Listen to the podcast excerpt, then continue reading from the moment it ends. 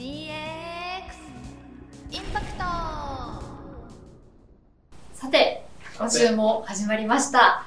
DX インパクトはい、えーこの番組は、えー日本の DX 化推進に取り組む注目企業の CEO をゲストにお迎えし、えー DX 企業にかける熱い思いを熱いして、よはい、創業エピソードであったりだとか、うんお人柄についても踏み込んで根掘り葉掘りお伺いしていこうという番組ですね。えはい、えー今回の DX 何にも知らない解説委員は、えーブラッシュアップジャパン代表の秋葉さんです。ーよろしくお願いいたします。じゃあまあ何も知らないということにしときましょう。そうね。もうかなりもう蓄積がもうあはいってももう、もう口から DX が出そうですけど、まあ一応まだ何も知らないという体でやりましょうはい。わかりました。お願いいたします。はい。はい。で、えっ、と、早速なんですけども、早速、はい、今週のゲストをあ、楽しみですね。お迎えしますのは、うんえー顔認証で注文決済や、えー入退館管理などを、えー実現する AI ロボット、えープレンキューブを手掛けるプレンロボティクス株式会社代表の赤澤様です。ロボットですか、いよいよ。ロボットです。つついにロボットが。僕の時代のロボットっていうとあれですよ。あの、ご存知かな。ジャイアントロボっていうとかね。鉄人28号とか。なんあかすごい大きな怪獣と戦ってるのが、まあ、僕のイメージのロボットですあ、なるほど。でまあそれがようやく、まあ、機械だぐらい人間ぐらいの大きさになってきてそうですね。であれよあれよという間に相棒とかうんペッパーとかになってきてるあのロボットですか？そうですね。SF から現実のものになりつつあるという。そのロボットを作っていらっしゃるはい。うことで間違いないですか？間違いない。間違いないですか？間違いない。です。これは楽しみですね。はい、うん。いろいろとあの面白いお話が聞けるんじゃないかなと、はい、思ってます。はい。それでは早速お迎えしたいと思います。はい。赤澤様よろしくお願いいたします。よろしくお願いします。お願いいたします。遠いところありがとうございます。いえいえ。い。え。ありがとう歩いて大体10分ぐらい。10分ぐらい。で社長が仕事をサボる時のコースらしいです。いやもう。サボるなんて言うて。いいかあこの間あの散歩してちょっとこう。散歩して。はい。インスピレーション。はい、アイデアイデア。をこう発散させるみたいな。そんな。っていうかあれですか？あの20代の人見てる20代の方。ちょっと例えが。例えがそうです。ロボットの例えが。ね。ロボットの例えがそうですよはい。ねあそうか。20代でしょ。あ20代ですね。鉄人28号がギリちょっとわかるぐらい。あもうジャイアントロボなんて何言ってるかわからない。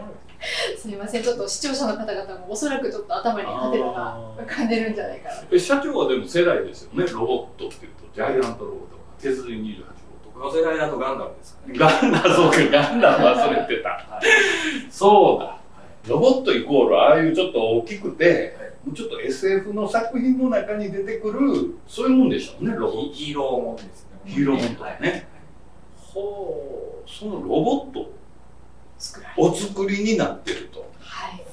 巨大な工場を持って作っていらっしゃるんですよね。そうですそね。の辺をじっくり聞いていくとはい、ですいろいと深くお伺いしたいと思います。はい。わかりましたえっとまずはですね、うんあの赤澤様の簡単なプロフィールを、ルは、はいいあの私の方からあのご紹介させていただきます。待ちましょうか。か？はいありがとうございます。じゃじゃんはい。フレンロボティクス株式会社代表取締役うん赤澤敦郎様です。えー1971年生まれ、えー大学卒業後10年ほどスキーの指導員を経験され、えーその後2004年に、えープロスキーヤーとして、えー海外の大会にも出場されておりました。でその後2004年に、えーロボットベンチャープレンプロジェクトを設立。プロジェクト。はい、えー制御技術と、えー人と機械のインタラクション表現技術を追求され、うん。えー2006年に、えー当時世界最小の、えー量産化二足歩行ロボットフレンを開発されております。なんか突っ込みどころが満載と言います何から何から何から言ったのかなっていう感じですね、もうご経歴のところをかいつまんで今ちょっとお話はさせていただいたんですけれども。そもそもですよ。僕が事前にちょっと拝見した資料でいくと大学も工学部じゃなくて確か経済学部ですよね。文系ですよ。文系です。いやは文系でロボット開発ってなるとすごくもう未知の世界というか、それでも珍しいのにその間にプロスキーヤーが入ってるこれど これどどういうことなんですか？同じ同じ人のプロフィールなんですか？それはこれはあの正しい内容だと思うんですけれども。え経済学部を出て、い。はい。えースキーの道にまずいやまずそのこう大学がの話になってくると。はなってくるとあの大学は、あんまりあの自分的にはどうでもよくてあのそんなにこうあのまあ親の手前親の手前、入っとかないといけないからぐらいな感じだったんですよね。僕はあの、えっと、めっちゃバカだったんでえーあのまあまああの入れるならまあ入っとこうかと。まああの親も大学ぐらいは出といた方がいいんちゃうかみたいな感じで、まあ、言ってたし思ってたと思うので、うん。まあ、それぐらいのノリだったんですよね。特に経済が勉強したいとかっていうのはもうこれっちもうんまあうーんとま全く。なく。今の囚人は何やった？えー、でまあ親の手前、まあ、大学に行かれて、はい。まあ、学ばれて。はい。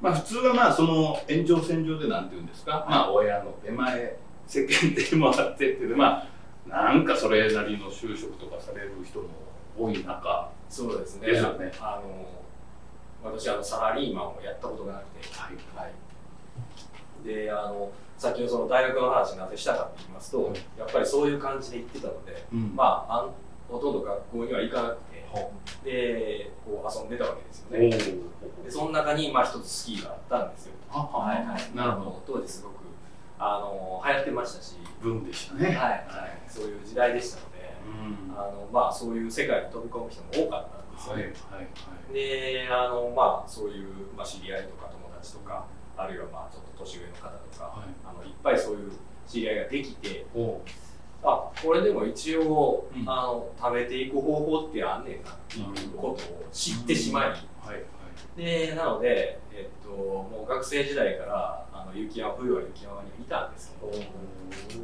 もうお前そのままやってみればみたいな形で誘われて、であわ分かりましたやりますって何も考えずにあのその世界に飛び込んだっていうのがまあ最初のきっかけになります。で最初はその、はいえっとスキーを教える指導員言っていただいて、指導員みたいなインストラクターっていうそれでお金を。はいはいですよね。で夏場は当然あのスキー場閉まっちゃいますから、えっとそこの、えっとスキー場、えっとスキースクールを経営してた会社さんは、はい。あー夏場はあのゴルフ場をやってたりとか、おあのホテルの経営をやってたりとか、一応あのそういうリゾート会社はい。なので、えっと、そこでまああのそういうゴルフ場の管理の仕事であるとか、あのえっと、ホテルの仕事、うん。そういうものを、まあ、やりながらやりながあの冬のための資金を貯めるみたいなそういう生活を、はい、しておりました。はい。らでその資金が貯まるとその資金で例えばなんかヨーロッパとかそういうところに大会にこう出て。そうですね。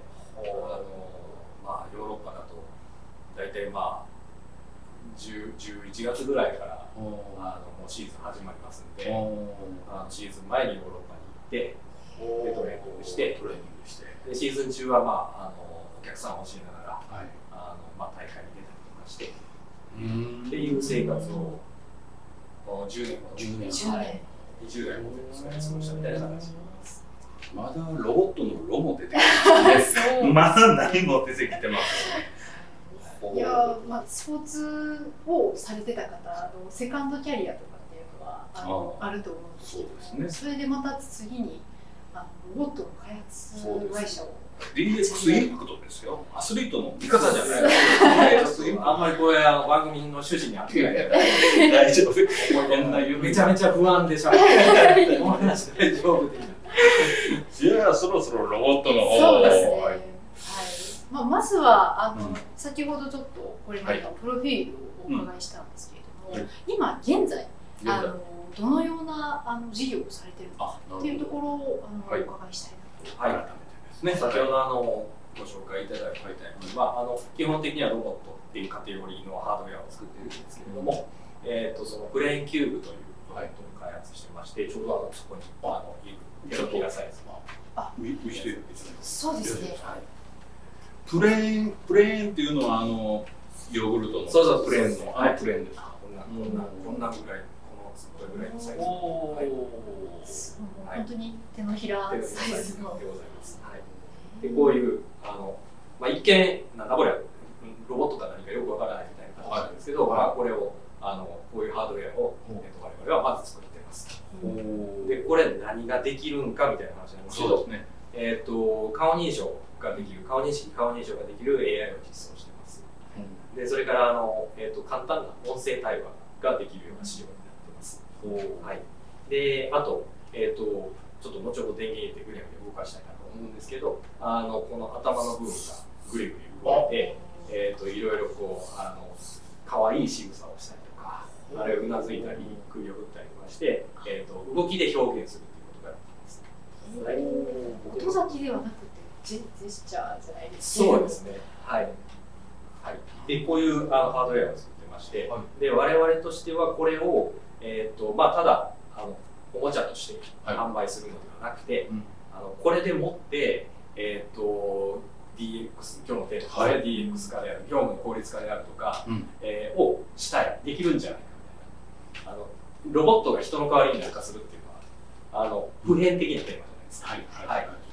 なので、えー、と僕らもこういうロボットというハードウェアを作ってそれで人の役に立ちたい、うん。それってなんだみたいなことを、えー、と追求していったみたいな話になります、なるほど。はい、などっちかっていうとそのあのプロダクトアウト的なはい。スタートはプロダクトアウト的なスタートで、ははえースタートしてますけどはい。でもまああの根本にはあの人の役に立つ人の代わりに何かをする、うん。人の手伝いをするっていうところがありますので、はい、なので、まあ、そういうテーマを持って生まれてきたプロダクトになります。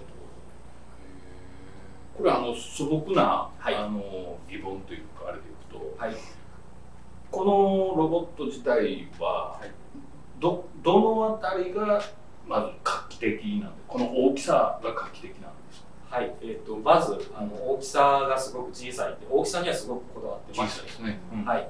でえー、と何の役に立つかっていう話からした方がいいんですけど、あのまずその顔を覚えることができますので、えー、と一番わかりやすいので言うと,、えー、と入退室の管理みたいなところが一番わかりやすいのかなと思いまして、えーとまあ、いわゆる決まった人が来る施設ですね、はい。あのまあ会員制のシステムとか学校であったりとか、あーまあ、場合によってはクリニックおお医者さんだったりはいっていうところで、えー、と顔を覚えてる人要は登録してる人に対して、えー、と定型、まあ、人がやっててももう毎回毎回いつもやってるようなことをもうそれならもう機械でやってもらった方がいいでしょう。うん。っていうことを、うん。えー、とこのロボットにさせるっていう発想なんですよね。でそうするとあのまず大きさとかって非常に、まあ、あの結構重要なうん。要素でして、うん。えっと、すげえでかいロボットとか、もうこういう机の上にデンとこうすごい存在感があるロボットとかっていうのはあのよくあるんですけどはい。あのこういうふうに小さくして、まあ、置いとっても邪魔にあんまりならない、はい。あの普通のこう、えー、と受付の置いてるようなこういう機器と並んで、えー、と受付を担当する機械がある。うん。あー考え方で、うん。えー、となるべくシンプルであのちょっとこうキャラクターライズされたものではなくて、えー、と置き場所も困らず、はい。えー、とできるっていうところがあの特徴的なところかなというふうに思います。小スペース。要は登録してない人がまあ何か門なり玄関なり入ろうとするとなんかピピピピピとかアラート鳴らしたりする。それいろいろやり方がありまして、はい。あの一つ特徴的なのが、えー、と外部の機器とかサービスと連携することが、あの簡単にできるっていうところが一つ大きな特徴があって。で今のお話で言いますと、はい。まああのどうでしょう。最近あの特に、えっと、もうこういう状況なのであの会社のオフィスもどんどんどんどん少なくなって縮小化されていって、でもあの解約せえへんかったら空いたスペースがうん残ってて、うん。じゃあもうそこはシェアオフィスとして貸しちゃおうみたいなはいはいところが割と大手でも増えてると思うんですよ。はい。ねはい、でそうすると、えっと例えばあの会社の社員の人とあるいはそのシェアオフィスを利用するお客さんと,、えっとシェアオフィスを利用するお客さんでもあのワンデーのお客さんと、はい。あのロックインのお客さんとマンスリーのお客さんとかっていうカテゴリーができちゃうんですね。同じ一つのドア。なるほど。はい、そうするとまずあの普通の社員の方っていうのは、まあ、あのフリーパスでスポン行けるようにしないといけないし、うん。えっとワンデーの方あるいはマンスリーの方ってその時間帯入れるかどうかっていうのはうん判断しないといけないです、そうするとあの当然それってあのあえっとあマンスリーの方ですね。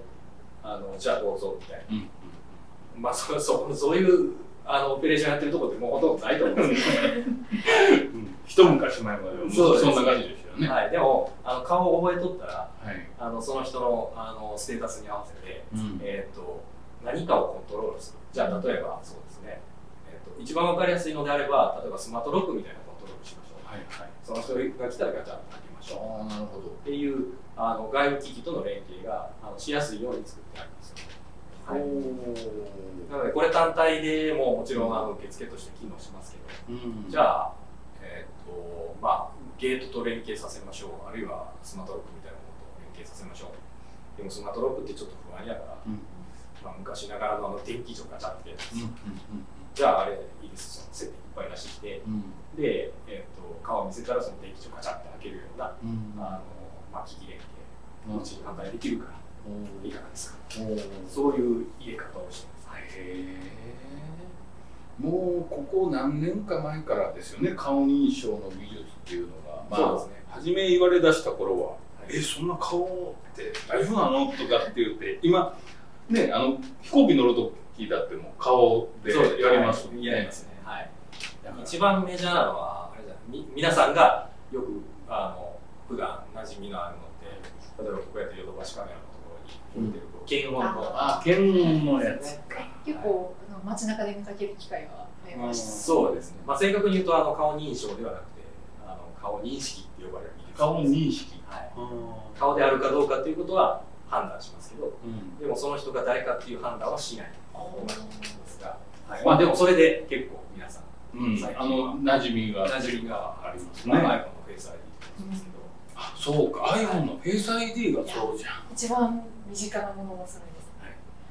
怖いのが中国の街角についてるこうね。確かに。もう要はもう国民を管理するようなやつですよ、うん、というちょっと怖さも実はありますね。顔認証。そうですね、はい、でそれがあれよあれよという間に、まあ、初めはすごいそんなことできるのかっていうのは今はもうこのコンパクトさになったということなんですか、でしかもあのクラウドではなくてうん、この機械の中で、ええ。ー、と顔認証 AI が走ってるというあのなっています、はいそこがまあ一番のなんていうんですかすごいとこ。技術的にはそうですね、はい、ただユースケースで言うと、はい。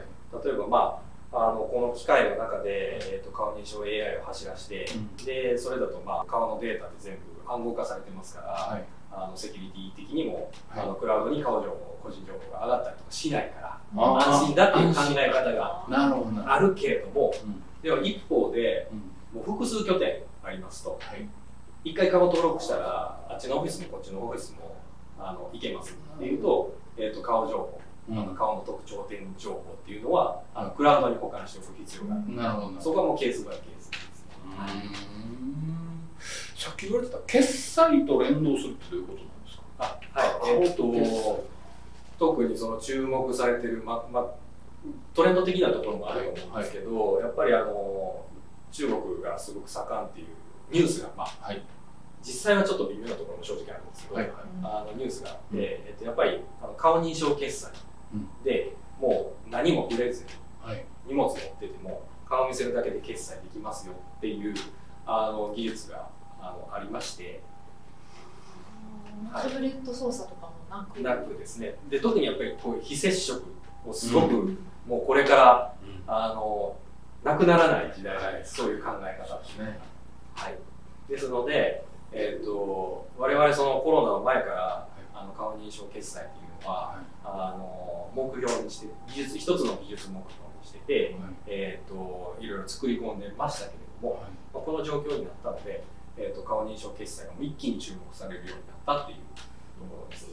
で技術的な技術的というか、まあ、あのスキームで言いますと,、はい。えっとそう例えば、えっとまあ、我々の顔と,、えっとクレジットカーその顔。ドそうです。クレジットかドはい。紐付けて。紐を付いて。はいそうですなのでクレジットカードを見せるとかはい。あるいはその、えっとピッてやる代わりに顔を見せて、えっと決済をするというそういうやり方になりま顔パスですね。顔パスです。もう馴染みのスナックじゃなくてももう顔パスでいけるように。はい、覚えてくれなくても、まあ、機械が覚えてくれてる ので、そのためにはここのいわゆる、まあ、端末というかロボットが必要になるわけですね、えーそうですね、何かしらの端末、まあ、カメラがついた端末、まあ、カメラがついたは端末っていうのが必要にな。る、い、い、やーまさに DX インパクトですね。そうですね。この小さい機械の中でそれを判別してはいこう認証してみたいなことができるっていうのがすごく驚きですけども。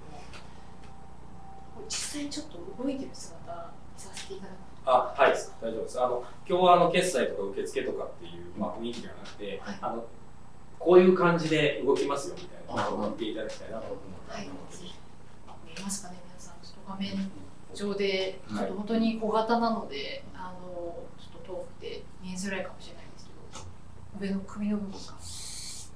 あ、うん。あ。なんか発射されそうや 発射されこ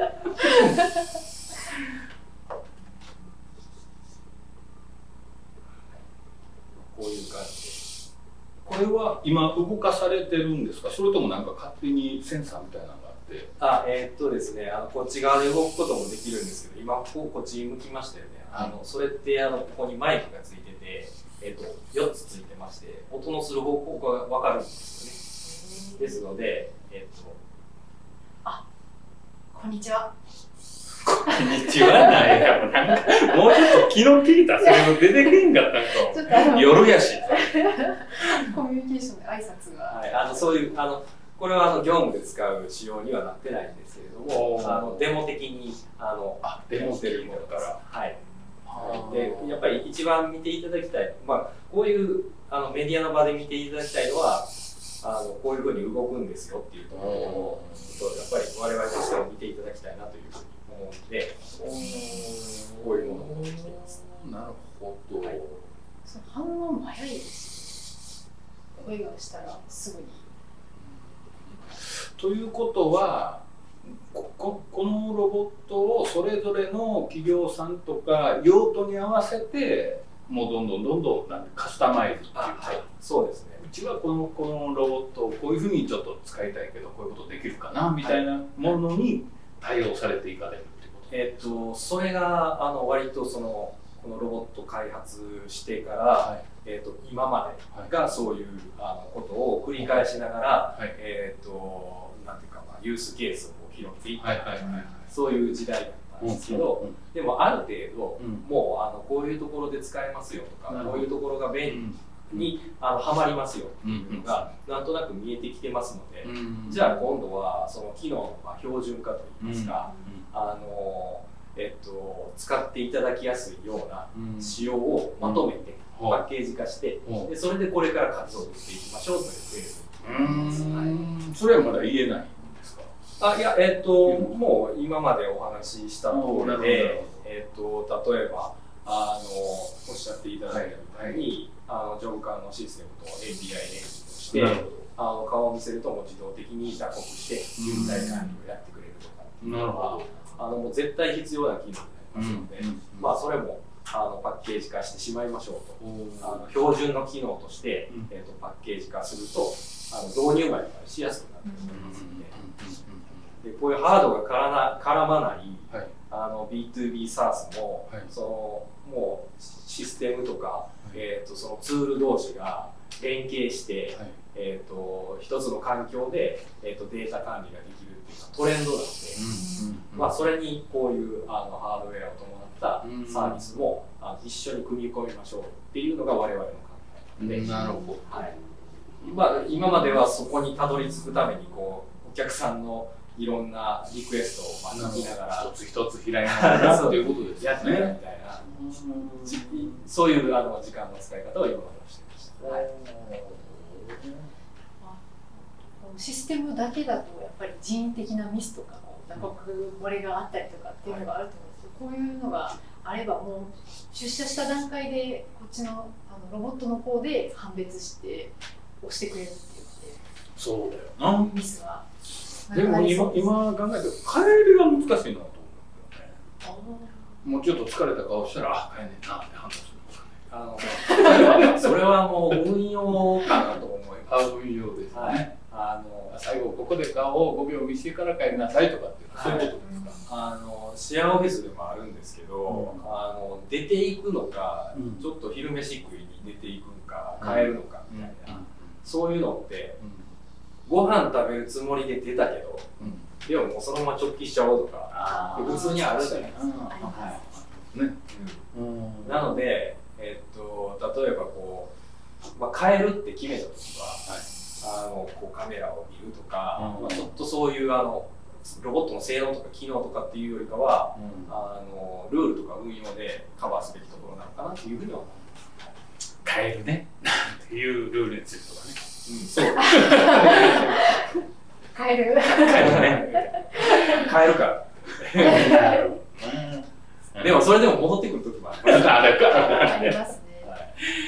うーん。じゃあもしかして飲み屋のカウンターの隅っこかなんかにもう先々これが必ずあるみたいな世の中になるかもしあ、えっと、一応我々のビジョンがですね、はい。あのテクノロジーと人がれ違和感なく自然に共存できるっていうのが我々の目標でありビジョンでありますのでなるほそれってじゃあただのこう、まあ、これもあのコンセプトの根幹の部分に入る。入るんだけど、別にこの動くロボットである必要ないじゃん。どとか、はい、っていうのって必ずあるんですけど、はい。でもこうやってこうあのインタラクションを使って人とやり取りするっていうのは、あのもちろん、えっと必要な要素だと、まあ、単なる効率化だとうん。やはりそれって、えっと人にとっては、うん。あのあまりありがたいものでもないですし、はい、なので、えっとこういうインタラクションとかっていうの動きとか、うん。えっとヒューマンコンピューターインタラクションとかヒューマンエージェントインタラクションとかっていう研究分野になるんですが、あのそういうところをちょっと追求していきたいですね。へーはいあのなのでこういう見た目とか動きとかにすごくこだわってます。気持ちいい共存みたいなそうそう気持ちよく共存するそうです。もう自然にこう受け入れられるみたいな。例えばそのあこいつの名前あれですけど、はいえっと飲食店でもすべてこうタブレットで管理されているような飲食店うんで最近増えてきてるじゃないですか出てきま。したねはいうんじゃあそれはそれで、うんそのなんていうかあのえっとコスト削減がすごくできてるから、うん。それはあの来るお客さんとか消費者にとってはうん。あの還元されてるうん。とは思うんですけど、はいはい。じゃあそれって、うん。えっとすごく気持ちいいサービスなのかどうなのかっていうのは、どっかこう割り切りであこの値段やったら別にええわあると思うんですよね。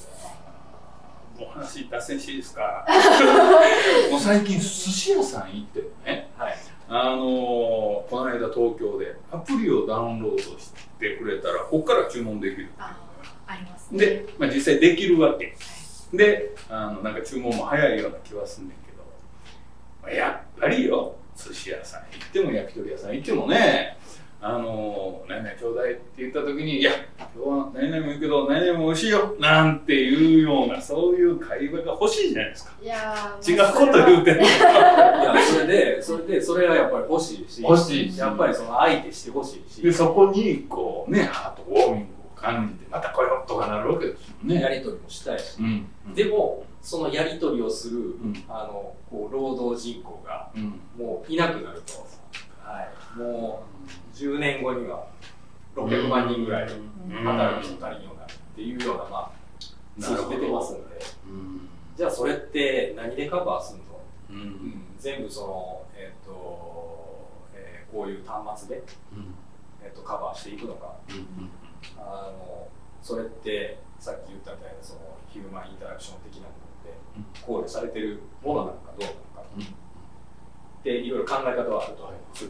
はい、で、まあ、我々の考え方としてはあの、まあ、人の完全に代わりになるっていうのはうん。難しいかもしれないけど、はい。でも効率化するにしてもホスピタリティは残していかないといけないとなるほど。でそのホスピタリティって何かっていうと一つはやっぱりうん。こう、えー、と見た感じうん。あの愛想よく動いてくれる可愛く動いてくれる、うん言葉発せなくてもこううなずいてくれるとかっていうそういうちょっとこううん。あの肯定感を出すっていうところがすごく大事なところなのかなって思うので、思います。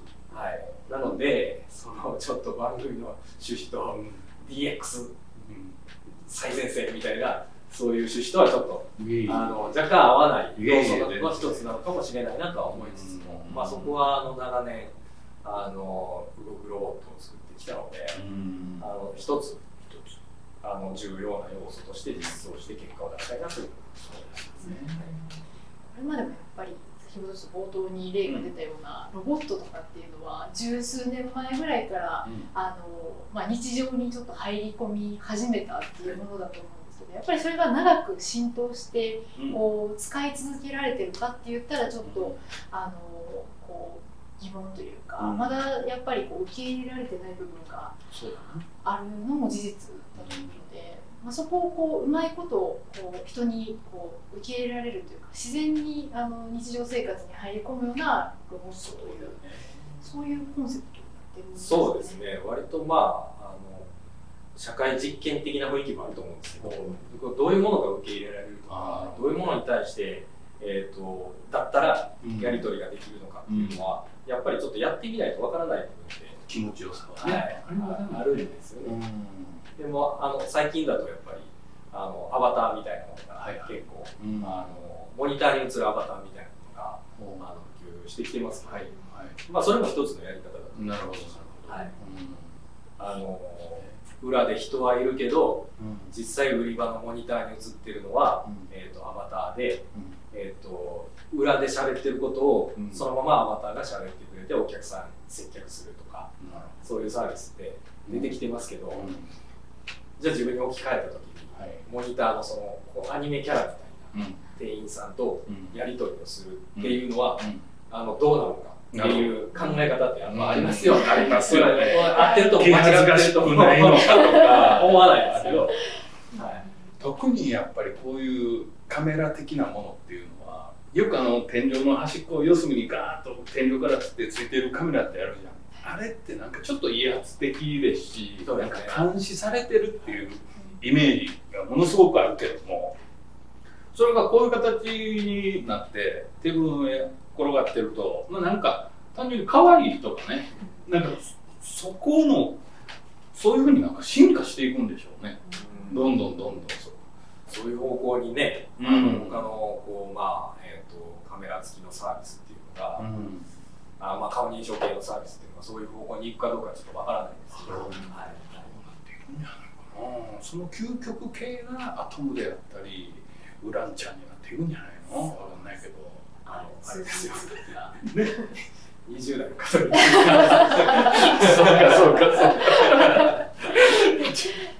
いや私これを見た時にちょっとスター・ウォーズのああそうです。のはい。あ BB8 とか、BB8 ですはい。ちょっとフォルムが似てて可愛いなっていう。はい、それは、はい、たまに言われることがあります。じゃあちょっと話戻してもいいですか、はい。僕がさっきからずっと気になってるんですけど、じゃあなんえ経済学部出てプロスキーヤーなったらえ？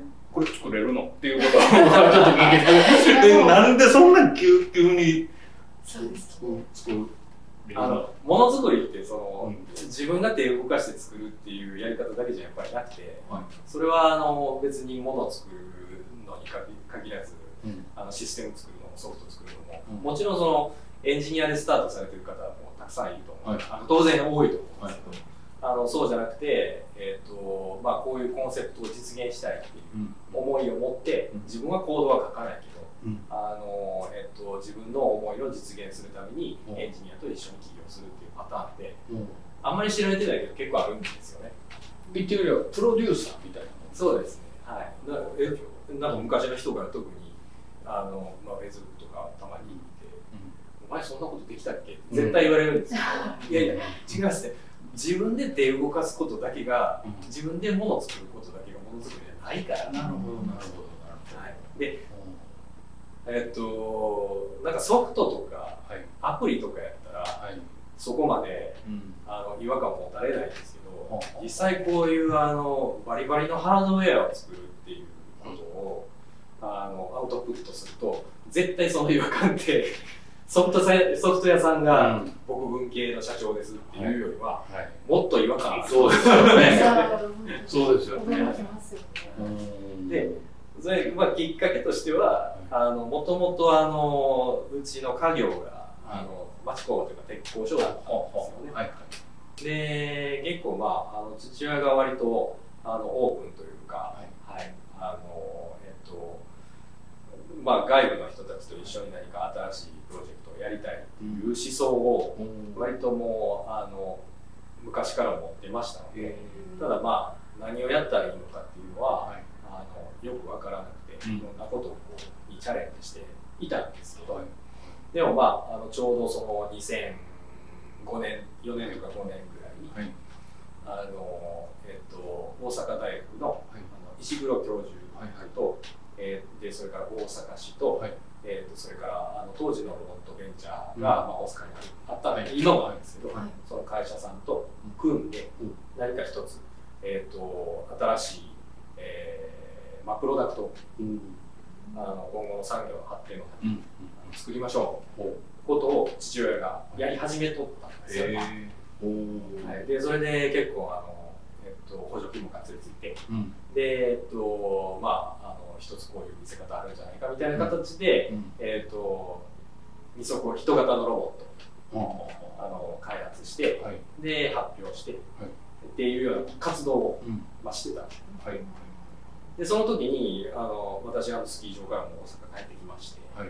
まあ、これからどうしようかなう。ん。あちょっとそういうタイミングはい、でまあタイミングだったんでも小さい頃ってあの結構その、まあ、町工場うん。あーまあ、いわゆる鉄工所のあのなんていうか辛いところしか見てなかったんですよね、はい、小さい頃とか、まあ、学生時代。はい。もうこの世界はちょっと本当に、うん。まあ、まあ無理だっていうとあれですけど、うん。あのあんまり自分が望む未来じゃないよなって思っちゃってた、なるほどなるでも帰ってきた時にほどあのそういうイメージのあの会社からちょっと違う感じ、うん。様変わりとまでは言わないんですけど、うん。あれこんな雰囲気やったっけなうちの会社。みたいなほうほことで、えっとちょうどまあ次の職どうしようかなって迷ってた時に、あのそういう会社に行って、うん。で、えっと、会社に出入りしてる会社以外の方、い。結構ロボットに開発に関わる方がいらっしゃって、うん。であのまあ好奇心はやっぱり強い方ですので、はい。これって一体どうなってるんですかっていうところからスタートしてああこういう技術で動かしてますって。で何のために何をするものなんですかあこういうことこうこういうことをするためにうん。やってます。うん。でこうこういうことにするためにはこういう機能がないとダメですみたいな、もうレクチャーが一つずつ。うん。なるほど。ね。なるほえーそれは面白くねみたいな感じになって、であんまりあの父との会話はあの少ない方だったんですけど、はい。あのその時に初めて父親と話してあの、まあ、こういう世界あるしであのまあ鉄工所そのままもちろん継ぐのもいいけど、でも新しいこともやってるから、あの君もやってみたらどうだという勧めを受けまして。うん。で、まあ、さっきも言われた通り、はい。い、やそんなん俺できるわけないやんって、そんなバックグラウンドちゃうねんから、いうん。やいやその、えっと自分で手を動かしてものを作ることがものづくりじゃないからものするそれだけがものづくりじゃないからあのやりようはあるはずや。どうん。えほんならどうしたらいい？そんなもん自分で考えるみたいな。なるほど。ところからスタートした先ほどのまあまあそうですね。これも今ね見ていらっしゃる20代の就職転職考えてる人すごい参考になると思いますよ。そうですね。文系だから俺はちょっとメーカーじゃなくてとかっていうのってもう普通にみんな勝手にあの選択肢を持ってるようなところありますしね。ちょっとおかしいんですよね。その例えば大学が4年間はい仮にしたら、うん。そのたったその4年でたった数年で、うん。その後の人生が、うん。あの決定づけられてるられてしまうという考え方はちょっとおかしいと思うんですよね。確かにそうですね。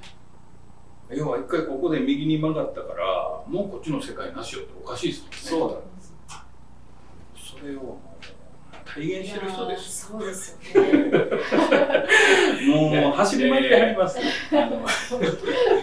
何週間されてるかたまたまっていう えでももう今や設計図が読めたり、まあ、もちろんそういう機械工学的なものも情報工学的なものもやっていく中でも頭の中には入っていらっしゃる。一番大事なのってあのそのこう一つ一つの細かい技術とか、はいあのものももちろん大事なんですけど、なんていうかこうシステムの全体像とかっていうのを、あの理解するっていうのが一番あの必要なことで、まずバッと俯瞰して理解すると。はいはい。うん。じゃあまあここあのこういう、まあ、こういうことがやりたいっていうあの思いがあったとしたらそのお思いをどういう、えー、とツールを使って、えー、とそのツールをどうやって組み合わせてどういう順番で実現していくんだっていう、うん。そういう考え方が非常に重要で,、なるほはい、ど。でそこがまあできてしまえば、はい。あとはもうこの部分のうんプログラミングコードは、えーとえーあのこのスタッフにやってもらいましょうとか、ここのつつなぎ込みのところは、うん。あのちょっとうちノウハウ何か外注しましょうとかっていうことができるんですよ。でそそれをこうまず覚えていくとその概念を知るっていうところからやっぱりスタートしてでそれもあの、えー、と IoT とかっていう概念が出てくるともっともっと複雑になっていくじゃないですか。はいはい。あの今まではこのここの範囲内でできたけどでもあそうかって。じゃあ、えー、と一旦情報を、えーとえー、と複数例えば複数拠点で何かするとしたらあー全部の情報をクラウドに上げないといけない、でクラウドそれでデータベース作らないといけないとか、まあ、そういうあのまた新しい知識を入れないとあの頭の中で形作れないんですよね、はいはい。そういうのはやっぱりあのコーコードの書き方はどうかみたいな、うん。そんなこともあの勉強はしましたけどもちろん、しましたけどそれよりもっとこう全体の概念を知るとか、うん。あのシステム構成を知るとか、なるほど。あのそういうところはなんかいろいろあのお客さんに言われたことを自分なりにこう書いてみたりとかして、とかこうやってどういう仕組みでこうなってるのかなみたいなことを、あのまあ、本当現場で学びながら覚えていったみたいなそんな感じです。へあのホームページを拝見してるとあのお写真が社員の方々の,、うん。あの載ってるんですけど、はい。すごく多国籍というか、はい。はい。はい、あのもうせこういろんな国からエンジニアの方があの来られてるっていうようなはいふうにちょっと見たんですけど、はいそうです。それもちょっとどういった経緯でこう技術者の方が集まってくるのかっていうのを伺いたいなと思うんですけど。あのまあ一番のきっかけは、えーっと自分たちのホームページであの割とこういうハードウェアがロボットとか、あのまあいわゆるその分かりやすいものが、うんあのホームページでアピールされてて。でかつあの英語ページを作ってますので、えっ、と、まあ、来る、あの、応募して来られる方で言うと、えっ、と、なんかそその、なんていうかな、ものづくりとかロボットに興味があって、で、かつ、あの、に前から日本に行きたいって思ってたっていう人で、で、えっ、と、なんか、インターン募集って書いてるぞっていうふうになって、うん。で、あの、それも我々、そういうことを始めてから知ったんですけど、はい。あの日本に対してうん。あのそういう憧れを持っててうん。で日本で働きたいとか、うん。あーっていう外国人の学生さんって結構多いんですよね。それはアジアもヨーロッパも関係なく。うちの会社でいうとヨーロッパが一番多い。あヨーロッパが多い逆にそのヨーロッパだとあの結構いい大学をあの理系のいい大学を出ててもあの思った就職ができないっていう企業がやっぱりあると思うんですよ、うんうんなので、えっと、そういうのを見つけてきて、うん。で、えっと、うちにあの直接メールを送ってきて、で俺こういうもんだけどあのちょっとそちらであのインターンできない。っていう問い合わせをいただくんですよねで月に大体多い時だと月に45通ぐらいそういうのをそれだけちょっとエッジが効いてるんですよね。この製品自体もね。ちょっとホームページとかで見た時にこう動いてで大体あのあの来る人は、あの日本のアニメとか漫画が大好き。あでまあ社長もヨーロッパに行ってらっしゃったぐらいですから、まあ、英語のコミュニケーションも問題ないということですか全く問題ないわけではないですけどなんとかなりますなんとかなると、え若い人も逆に入ってくるんですか？日本人の20代の若い人なんかも採用というかぜひちょっと僕もやりたいとかっていう目を叩く方も多いですか？あのアルバイトの方はやっぱり多いですね。そのうん。あのもうものづくり勉強してるとか、うん。それこそロボット勉強してるとかっていう方は、あのちょっとアルバイトしてみたいっていうふうに言っていただくことは多いです、はい。なんか純粋に夢があるんでしょうね。うんですかね。うんあ今から自分たちでなんかこういう新しいものを世の中に出していくっていう夢というかロマンみたいなものを感じるんでしょうね。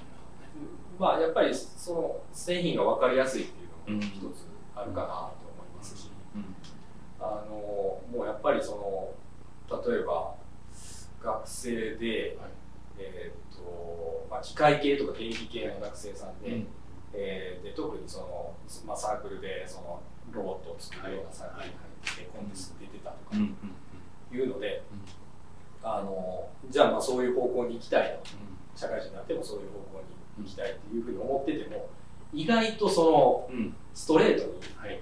あの学生時代に好きでやってたことを活かせる仕事ってうん。そんなにたくさんなくて。ましてや自由にできる環境なんてないですよね。なのでまあ目立つのかもしれない。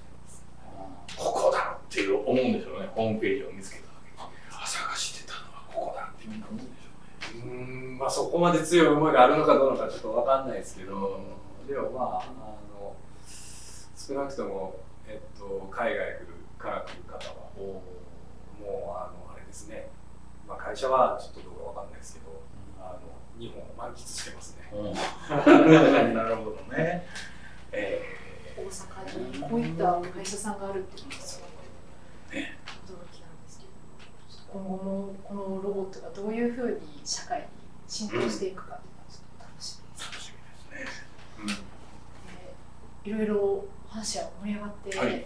いるところなんですけれどもそろそろ、えー放送時間も残り10分ということで、うん。えー最後に、えー中澤様に、うん。えー DX が、うん。えーもたらす、えー日本の未来について一言あ予言をあそうか。いただきたいと思います。ざっくりとした質問でいつも申し訳ないと思うんですはい、けど、ね。あのちょっとこのパネルにですねとでも答えられます、書いていただきたいなと。ちょっとあのお話で出てきたようなことを、はい。あもうぜひ書いちゃってしまうかもしれないですけど。書いていただいたということで。はいあのカメラの方に。はい。はい。えーっと、そうですね。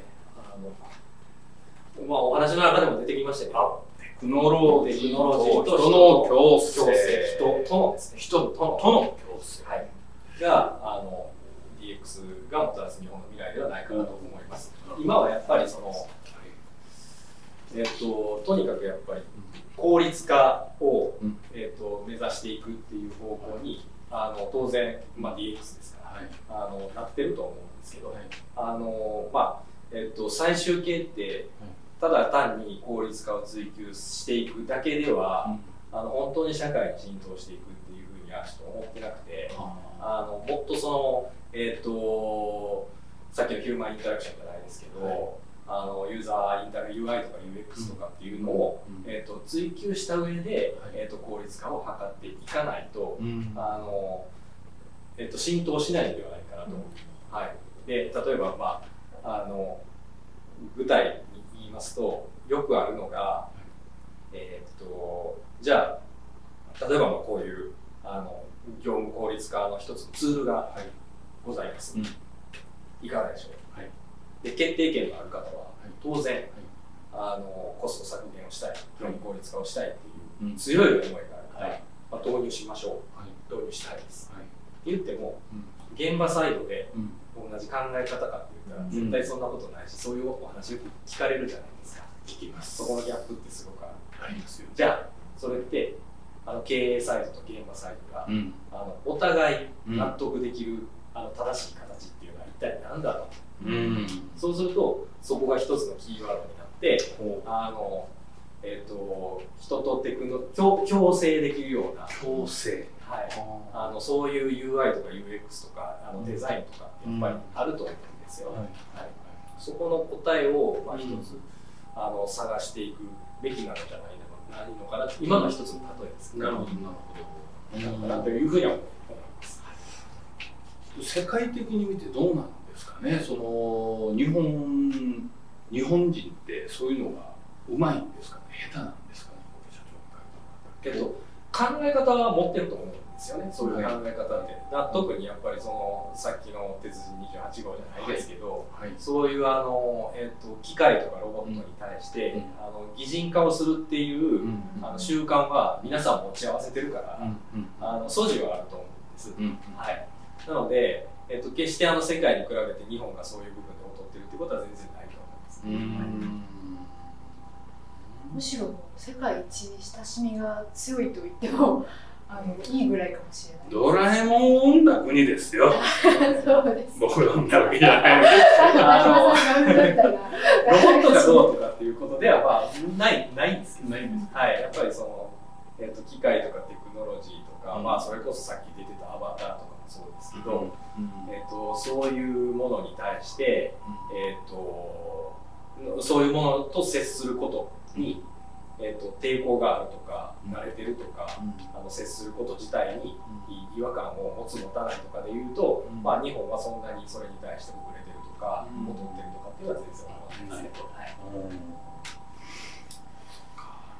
まあ結局は要するに人が幸せに生きるためのテクノロジーですもんね。そうなんです。よね。そうなんです。そのやっぱりなんとなくこう人べらしとかリプレイスとかっていうようなイメージを、うん。あのやっぱり DX だけじゃなくて特にこういうロボットとかやってるとうん。思われるんですけど、なるほど。まあそうではなくて、うん。はい、あの代わりになるんじゃなくてうん。共同共生していくっていうところが、まあ、大事なのかで社会の中がハッピーになっていくそうですね。